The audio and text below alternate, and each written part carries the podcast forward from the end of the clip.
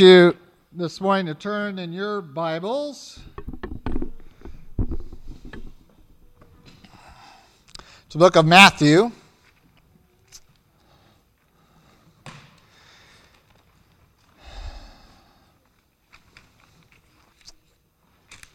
Chapter 12. Matthew chapter 12.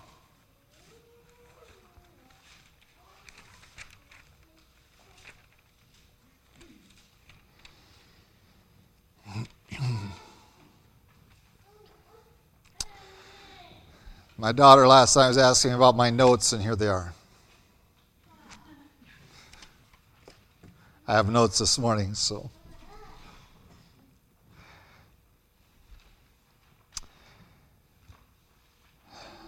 Matthew chapter 12, beginning verse 38, a very short passage we're going to read this morning.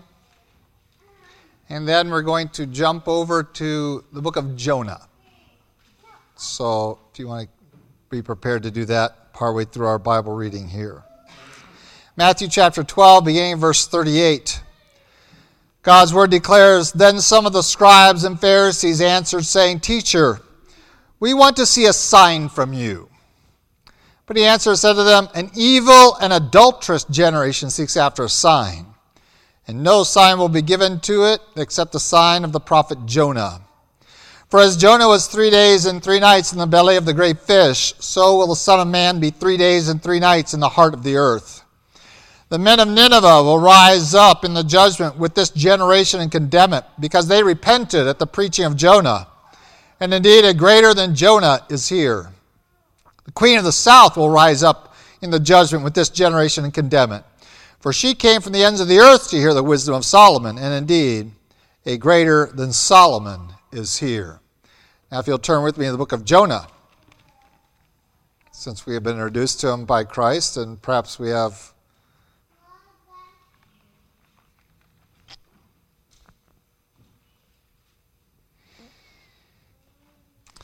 Chapter 1, verse 15. It says, So they picked up Jonah and threw him into the sea, and the sea ceased from its raging. Then the men feared the Lord exceedingly and offered a sacrifice to the Lord and took vows. Now the Lord had prepared a great fish to swallow Jonah, and Jonah was in the belly of the fish three days and three nights. Then Jonah prayed to the Lord his God from the fish's belly, and he said, I cried out to the Lord because of my affliction, and he answered me. Out of the belly of Sheol I cried, and you heard my voice. For you cast me into the deep, into the heart of the seas, and the floods surrounded me. All your billows and your waves passed over me.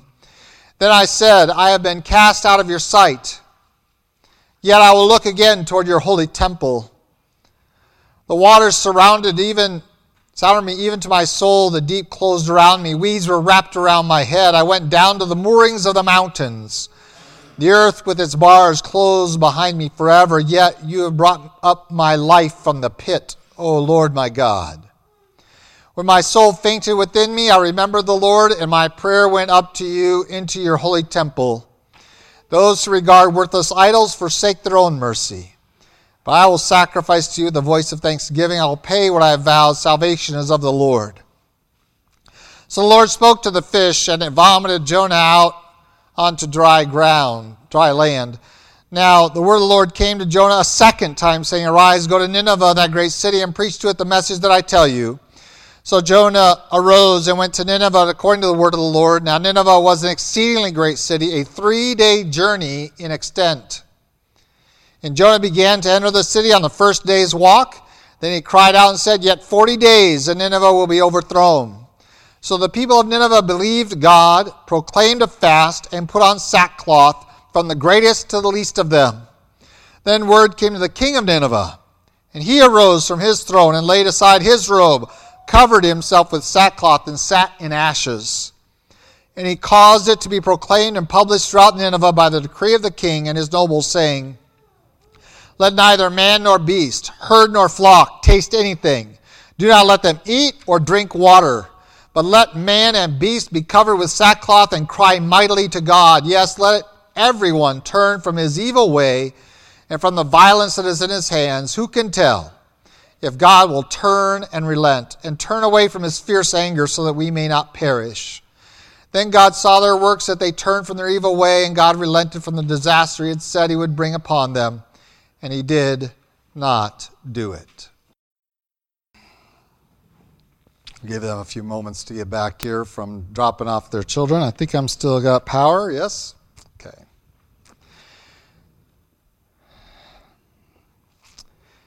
The question that we want to really address this morning, I want to say this evening because I feel like I've, I'm already into the evening message, but we're not.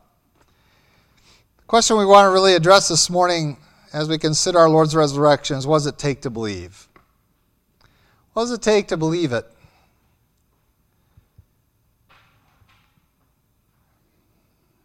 As Jesus interacted with the religious leaders of his day, they encountered so much of his activity, it seems obnoxious for them to then come to him and say, We want a sign.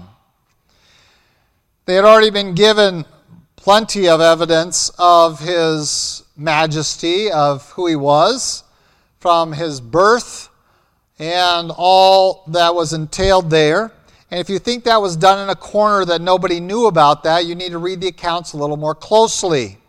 Because what we find about the birth of Christ is that it was well known throughout Bethlehem, it extended into Jerusalem, it was evident to everyone, both by the coming of John the Baptist and his extensive ministry throughout the whole region, that this was the time of the Messiah, that he was the Elijah to come that he was the one that was the precursor of the Messiah. So this is not something that suddenly appeared upon them without any idea. There had been months and months and months of preparation by God, in fact, years. Because we could even take it back farther than the birth of Christ, and we could even go to the announcement of the birth of John the Baptist, which happened in Jerusalem, in the temple, and it was well published throughout all that Zechariah had seen an angel, that he was going to have a son. This is an old couple that were childless. They were going to have a son in their old age, and to every Israelite, that would immediately draw their attention. That takes them all the way back to the founding of Israel, to Abraham and Sarai. Abram and Sarai, who became Abraham and Sarah. For that was the beginning of Israel, really, was back there in the promise of God through angelic messengers that you're going to have a child nine months from now or so, and he'll be the, the son of promise. And so we have had all of this going on. And remember, this was not a year or two prior to the account we have here in Matthew 12, but it was 30 years prior. 30 to 35 years. They have had time to examine and to consider the importance of John the Baptist, his ministry. Unless you lose track of it and think that they didn't hear anything for 30 years, remember that John the Baptist had a public ministry already that has, at this point, had come to a close. That his ministry was finished, which tells you immediately, well, there has to be a Messiah now. And yet, the religious leaders, instead of directing people's attention to preparation for receiving the Messiah, were instead standing in opposition to him. You see, it's not about information, it's not about access that determines belief. Just because you have lots of access to the information about Jesus Christ, about his birth, about his life, about the events around there, if you're celebrating Christmas and Easter every year um, does not equal that you are a follower of Jesus Christ. These people had lots of information about the Messiah. They knew exactly what to be looking for. And for these kind of people to come up to Jesus with this challenge show us a sign, and I'll believe. And I have to confess before you that that is largely the attitude that you will encounter today in this nation overwhelmingly when you confront them with the truth of the gospel. Show me a sign to believe it. And unfortunately, too many within the Christian community have gone into the realm of thinking that that is an appropriate thing to do, to try to come up with signs well, we do this, we do this, we have healings, we have these kinds of things, activities. And nowhere in Scripture is that a necessity for belief. In fact, this passage alone would speak against it. For Christ says that you don't need any more signs. You want more evidence than what there already is? There's only one piece of evidence that you still need. I've already come as I've promised. Born in Bethlehem, Ephrathah, born of a virgin. The, Elijah's already come. I've already performed miracles. You already hear my teaching. You've already gotten all of that. You have all that you need. There's only one thing left for me to really to fulfill at this point, and that is the sign of Jonah. And you're going to get that. And do you think that that's going to be enough? No, these same people are going to oppose the church when we get to the book of Acts.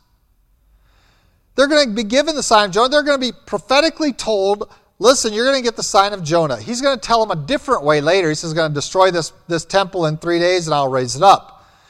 And they were, thought that he meant the physical building on the Temple Mount there in Jerusalem. Uh, they didn't quite understand. He's referring to his own body. He says, You destroy this body, in three days it'll, I'll raise it up. Um, and so they misunderstood that. But here they ask for a sign. He very clearly tells them, point blank, here's the only thing left for you to look for, and that is the Son of Man will be three days, three nights in the heart of the earth. He will rise again, just as Jonah uh, was three days and three nights in the belly of a great fish. This is what it will be. That'll be the final sign. I will be in the heart of the earth, and then will come forth. The idea isn't that he will stay there, but that he will come out of that condition and be resurrected. That'll be the final sign. So I don't need to give you any more information. And we need to be content that, that we don't need to give the world any further evidence than the evidence of Jesus Christ. It is not the lack of evidence that keeps people from believing in Jesus. It isn't the lack of evidence that keeps us from acknowledging God's Word and its truth, its power, its authority. That when it says something, it means it, and it means it for everybody. Because these men who were students of God's Word, who were the religious leaders of the day, didn't get it. Even after being told, here's what's going to happen in the future, the Son of Man, that's me, he calls himself the Son of Man regularly during his ministry, so they knew who he was referring to. Once I get in the grave for three days and be resurrected, then That'll be the last sign, the last piece of evidence that you need. But we find something out about a, the people who ask for more information that I want more evidence. I want something I can see, I can hear, I can um, taste, I can touch um, before I'll believe. And here's how Jesus describes such a day, a group of people. In verse 39 of Matthew 12, he says, He answered, said, An evil and adulterous generation seeks after a sign. Wow. Not just person, but generation, an entire generation is captivated by evil and adultery. That in that condition, that's the kind of people who ask for signs. And Jesus says, the only thing you really have is the resurrection. I want to share with you this is the confrontation that you have with the world. This is the nail in the coffin of every false system of religion is the resurrection. We need to be confronting people with the resurrection. It is the final evidence, the sign, and that's the only one Jesus said that they're going to be given. If they don't believe that, what can they believe? What more can be done to make them believe? They want more evidence than what uh, he has already given. He says, then I'll just give you one more. And that is the resurrection itself. And we want to, first of all, understand this is what sets Christianity apart. Um, we have no grave, we have no memorial, we have no coffin that we visit. There is no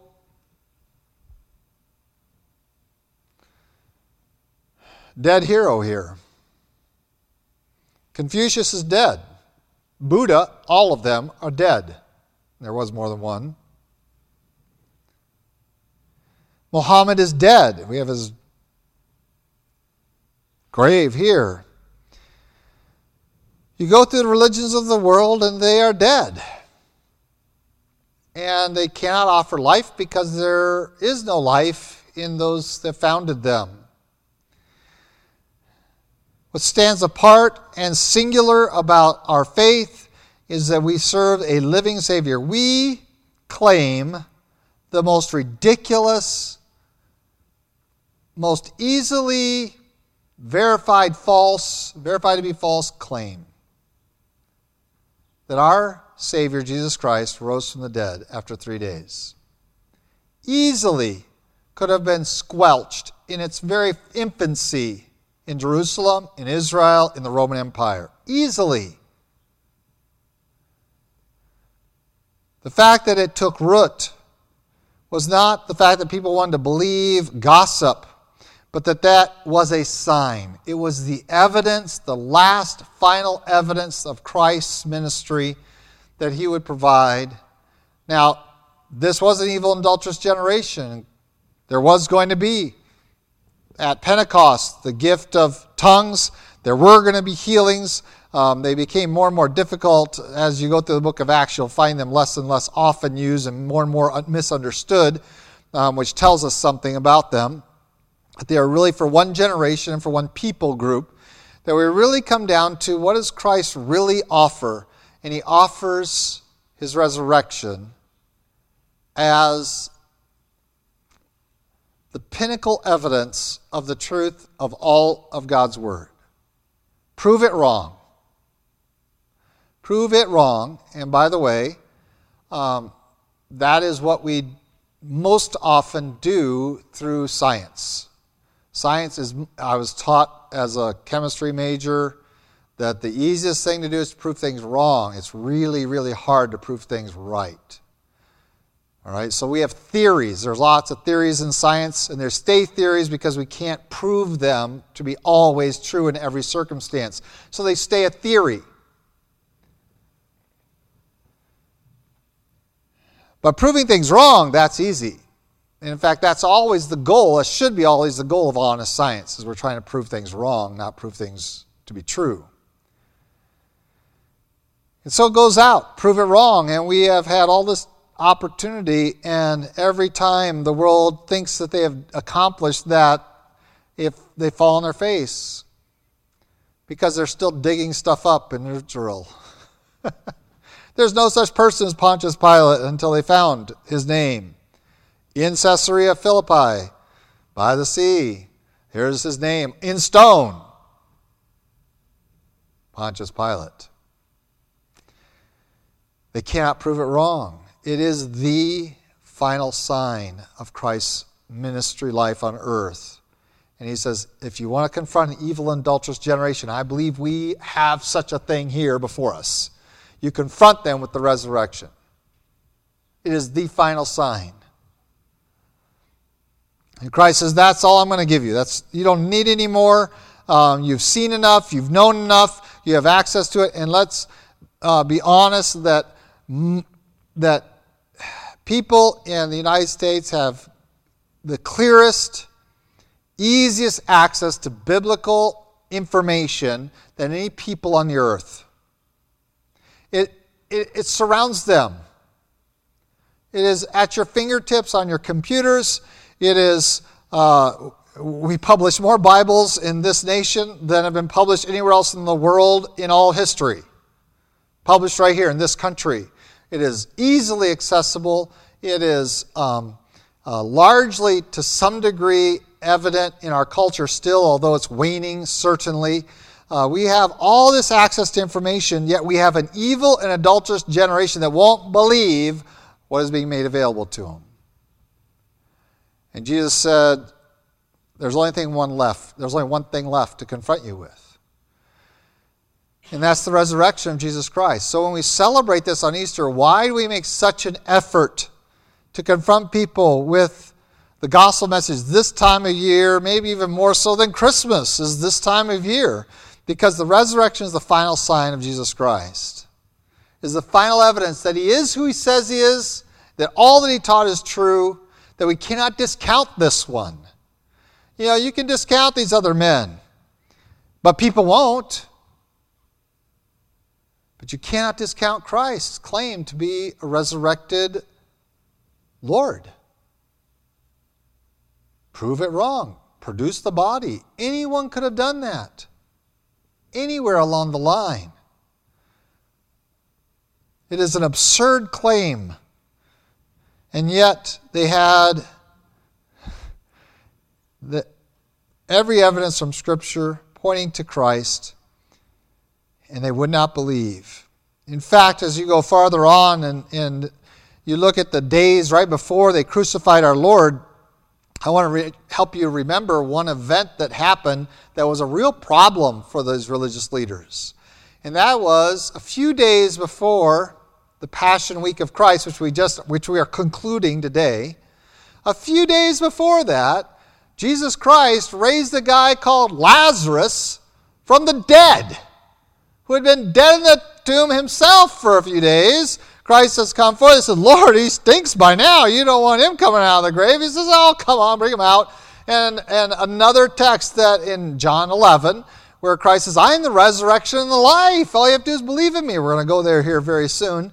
But we find that here is the power of the resurrection that the Pharisees and Sadducees of the religious leaders of the day were access to. And instead of believing, you know what they did? We have to do something to stop this.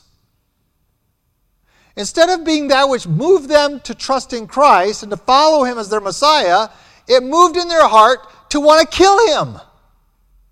It is one of the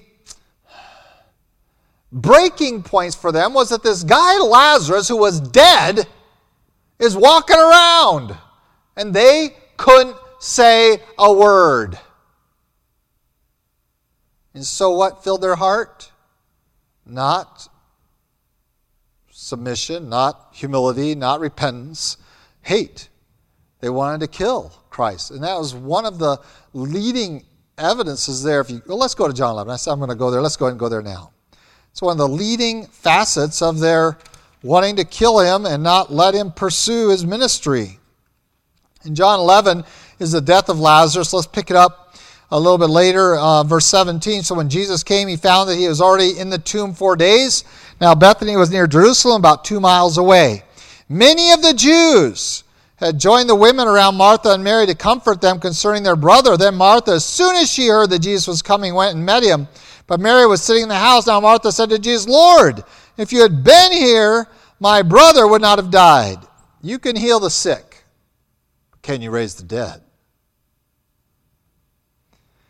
But even now I know that whatever you ask of God, God will give you. Jesus said to her, Your brother will rise again. Martha said to him, and this is great confession I know that he will rise again in the resurrection at the last day. Praise the Lord. She believed in the resurrection. Remember, this is before Jesus had been raised from the dead. This is before Lazarus had been raised from the dead. She says, I believe that at the end of all things, there is going to be a resurrection because it is in the scriptures. She believed that. Jesus said to her, I am the resurrection and life. He who believes in me, though he may die, he shall live. And whoever lives and believes in me shall never die. Do you believe this? She said to him, Yes, Lord, I believe that you are the Christ, the Son of God, who is come into the world. Kind of an interesting confession again. So here is this gal who just lives just out there, just a little bit away from Jerusalem and Bethany, and and uh, I believe in the resurrection at the end. I believe that you are the Christ, and Christ is what you believe in the resurrection. You believe in me, these two go together. Don't divorce these two. And she doesn't. He says, Do you believe that I am the resurrection and life? And she says, I believe you are the Messiah. This is a common understanding of the Jewish people that the Messiah was going to be the one responsible for the resurrection. And so for her to believe in the resurrection and to believe in the Messiah was equivalent. You are the Christ. That is the word the Greek word for Messiah. You're the Christ. You're the Savior. You're the deliverer. So when he says, Do you believe in the resurrection, that I can raise you up from the dead and never die? She doesn't say, I believe that you can raise from the dead. She says, I believe you're the Christ. Both of these confessions are essentially the same. I believe in the resurrection, I believe in the Christ, because in the Hebrew mind they had been linked together. And if Martha knew this, certainly the religious leaders of the day knew this. As soon as you believe in the resurrection, you have to acknowledge the Messiahship. And so here's Lazarus walking around as one raised from the dead. Now he's going to die, he's not going to live forever. And so what are they confronted with? What are you going to do? Well, it didn't help. In fact, it moved them not to believe, but to desire to destroy. And so we find in Scripture that the call to believe in Christ the resurrection is what sets us apart. And it's an understanding that this is the final evidence. And we call people to it. You need to believe this. Well, what does it mean when you have a belief system built upon someone who raised from, was raised from the dead? What does it mean? Because Jesus is going to say some really strong words about those who don't believe it and don't acknowledge it. So here's what it means If you have a living Lord who has conquered sin and death, we talked about the victory side of it this morning. Um, today I want to talk, or this later this morning, now I want to really discuss what does it mean to believe in that and not just know about it. To participate in it and for this, I want to take you to the ones that Jesus recounts there in Matthew. To the religious leaders, he goes to them and he says, Listen, I'm going to give you two groups of Gentiles. And I'm going to condemn you with Gentile testimony. Phenomenal thing. Oh, how. I mean, he almost was goading them to anger over this. I mean, these are the religious Jewish leaders of the day. And Jesus says, there are going to be two groups of people that are going to condemn you. One is going to be the people of Nineveh, and the other one is going to be a queen from the south who came to visit Solomon.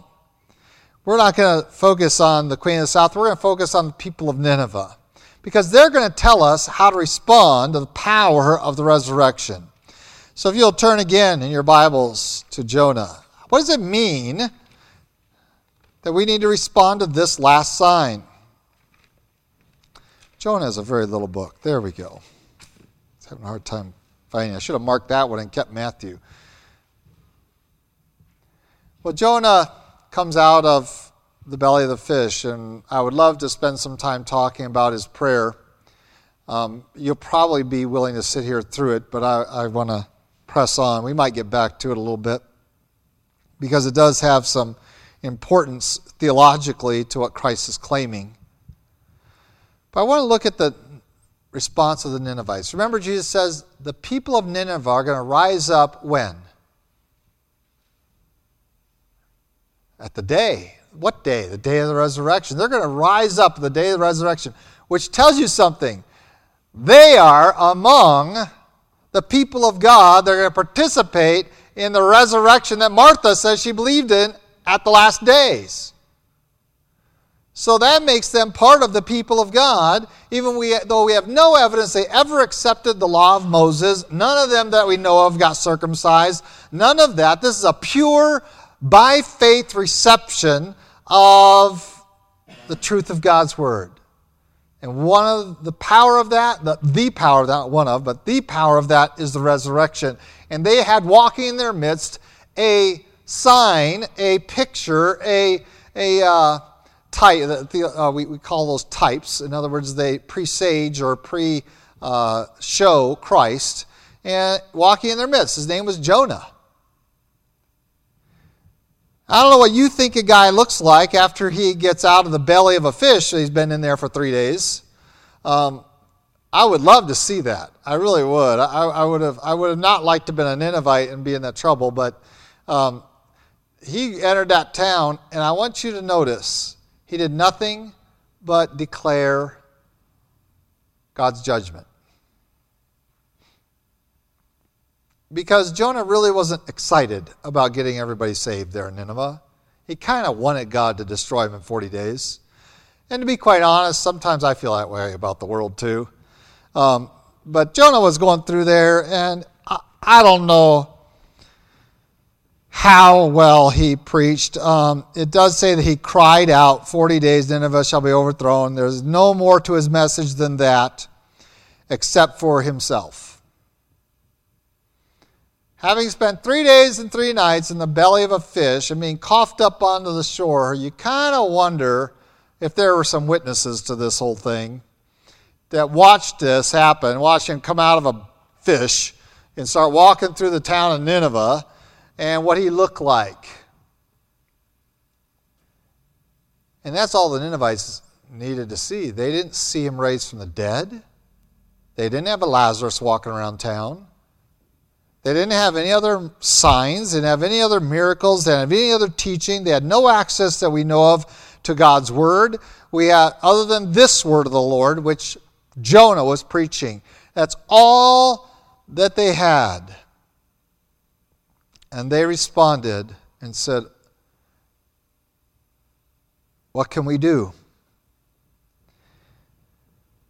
Verse 5 of chapter 3 of Jonah says So the people of Nineveh believed not Jonah, they believed God. They believed God. Well, what does that look like? Well, they proclaimed a fast, they put on sackcloth, the grace least of them. The king himself joins them. This is called mourning. This is called godly sorrow for their sin. They proclaim a, a law throughout the land, hoping that they can turn God, and so they're going to turn and repent with the hope that God will turn and relent.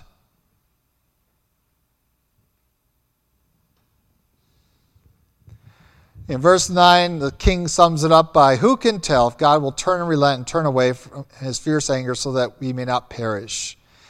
And God saw that that was what he wanted. They turned away from their evil ways.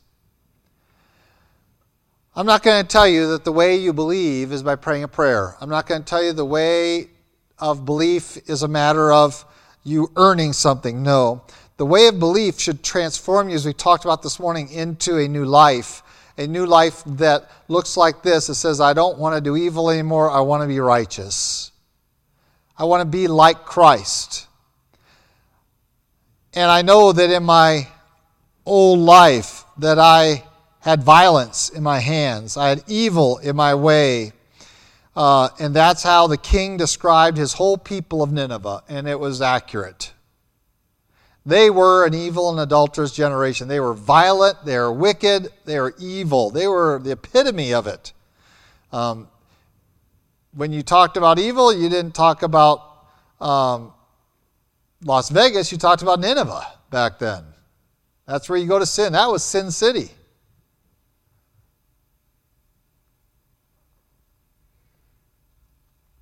Jonah goes in, with just the sign of his own presence there. When he tried to run from God, God says, Oh, no, you don't. He gets, spends three days, three nights in the belly of a fish, is spit up on shore, and walks into town. Whatever he experienced, we find that it had an impact and his message was believed. No access that we have any record of to anything else but this message.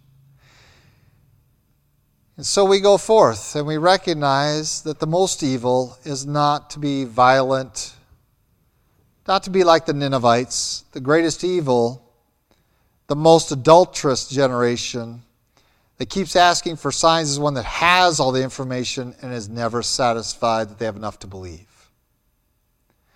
The Ninevites had very little knowledge, but they believed what they knew. They heard Jonah and they thought he meant it, and he did. And they said, whatever he looked like, they looked at him, heard what he had to say, and it was like, okay, we got to fix this because that God can destroy us. If he can get this guy to come to us out of the belly of a fish, I have to believe somebody saw this happen. How much more evil those who have all this access to this information and yet say, I want more proof. I want more proof. Christ says the resurrection is the, the end of the matter. If you won't believe that, what will you believe? We were confronted with this earlier in Jesus' account of the rich man Lazarus and, and the whole idea of if they won't believe the prophets, will they believe that if I send you someone from the dead? No. And so, if we don't accept the resurrection and the testimony of it, what are you left with? Well, Jesus says you're going to be condemned by people of Nineveh. They're going to rise up and condemn you because they didn't see it. All they did was heard and they believed.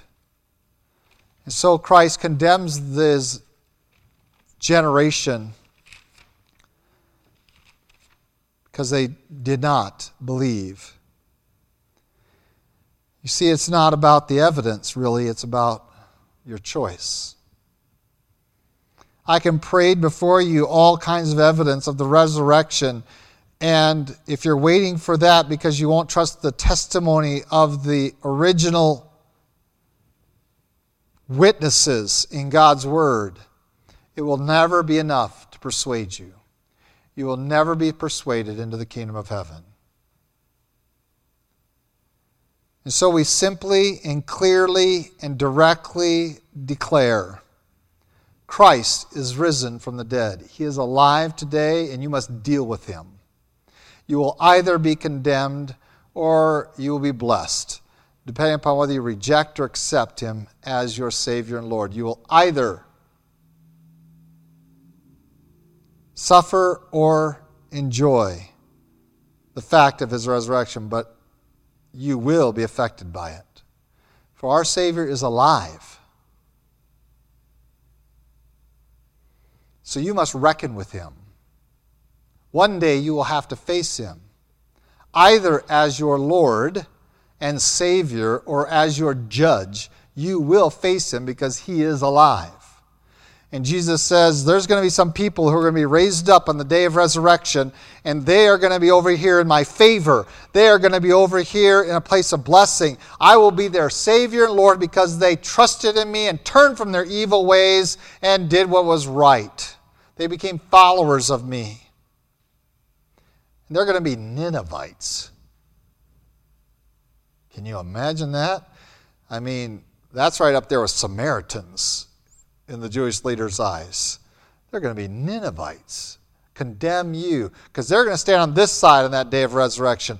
And on the other day, that day of the resurrection, the second resurrection, you're going to be on this side, and on this side, I'm going to be your judge, and they're going to be my witnesses. They are going to come up and say, "You should have believed. You had more evidence than we did, and we believed." So you cannot claim there isn't enough evidence for you to believe. There is that is a arrogant false claim. It boils down to the reason you don't believe is because you don't want to. And no amount of evidence will convince you otherwise. And this is the epitome of pride and stubbornness. And Jesus Christ condemns these men in their pride and stubbornness and saying, I'm going to give you the sign of Jonah at the end. Later on, just in the next chapter, he's going to describe for them that um, he's going to be, how he's going to die, that he's going to be hung on a tree. He lays it all out before these men, but it's still not enough. The resurrection happens, it's still not enough. Here are fishermen walking around preaching the gospel like they know the scriptures better than you do, because they do. Not by training, but by the Holy Spirit's illumination. And it's still not enough. Lame men are walking, and it's still not enough. Why? Because no matter what you do, if you won't accept the resurrection, nothing else can be done. Nothing compares to it.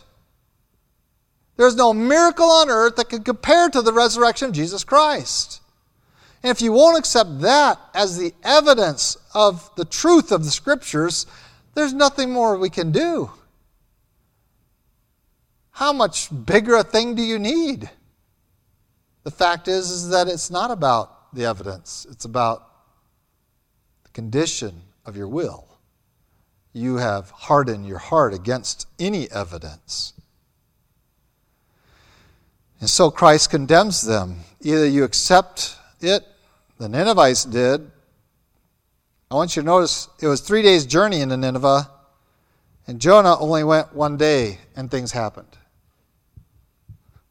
You know what that means? He only got through one third of the city, and already everybody was snapping. He didn't get all the way across the city before the king knew what was going on. One day's journey in, and they were ready to hear it. And these, this was Sin City because they believed God. If you truly want to know the truth and you really seek after it, Jesus says,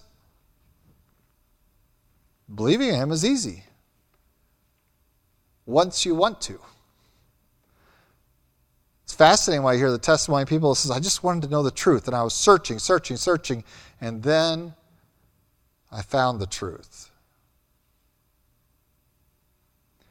But you see, most of the individuals we encounter believe that they are the truth. They put themselves in the place of God, like many of the religious leaders of that day. And they don't want to hear any evidence or any proof to the contrary of their current proud positions. The Ninevites, in one out of three days, the evidence was it was supposed to, he was going to walk from one end of the city to the other end of the city. He never got there. Well, I'm sure he got there, but before he even got there, after one day, one third of the way through, the city was already responding because they believed. They didn't need all the evidence. And here, these individuals and, and many that we encounter in our society have plenty of access to the knowledge of the Scriptures. It's a fact of whether they choose to believe, not whether the evidence is there for them to believe. And so we come to the spirit of man as the defining element. I do not choose to go out and try to prove to the world by any of my miracle hand or anything like that that God is who He is and has done what he has done for them. We have the testimony of the resurrection of Jesus Christ, and that is sufficient for those who want to believe. And if they are disposed not to, even predisposed in their hearts, not by God's will, but by their will, not to, there is nothing we can do. For there is no miracle greater than Christ's resurrection to convince you of the gospel of Jesus Christ. So, this is our message to the world Christ is risen. Will you believe it? Once you believe that, now you are confronted with following after, like the Ninevites. Believing it was one thing, but then they moved them to action immediately. We believe, and now we'll follow. And so we call you to become a follower of Jesus Christ. By the power of the resurrection of Jesus Christ is the final evidence, and if that is not sufficient to move you from unbelief to belief, then nothing I can say or do will ever change. You have hardened your heart, and God calls you to soften it, to respond to his message, to the power of the resurrection, to transform your life from being dead and caught and slaved and chained in sin to being alive and living to God in righteousness. This is the message of the resurrection. This message we share. This message must be accepted by the world. And nothing need be added to it by the works of man. Let's pray. Lord God, we thank you again for the power of your Son's resurrection, that we might know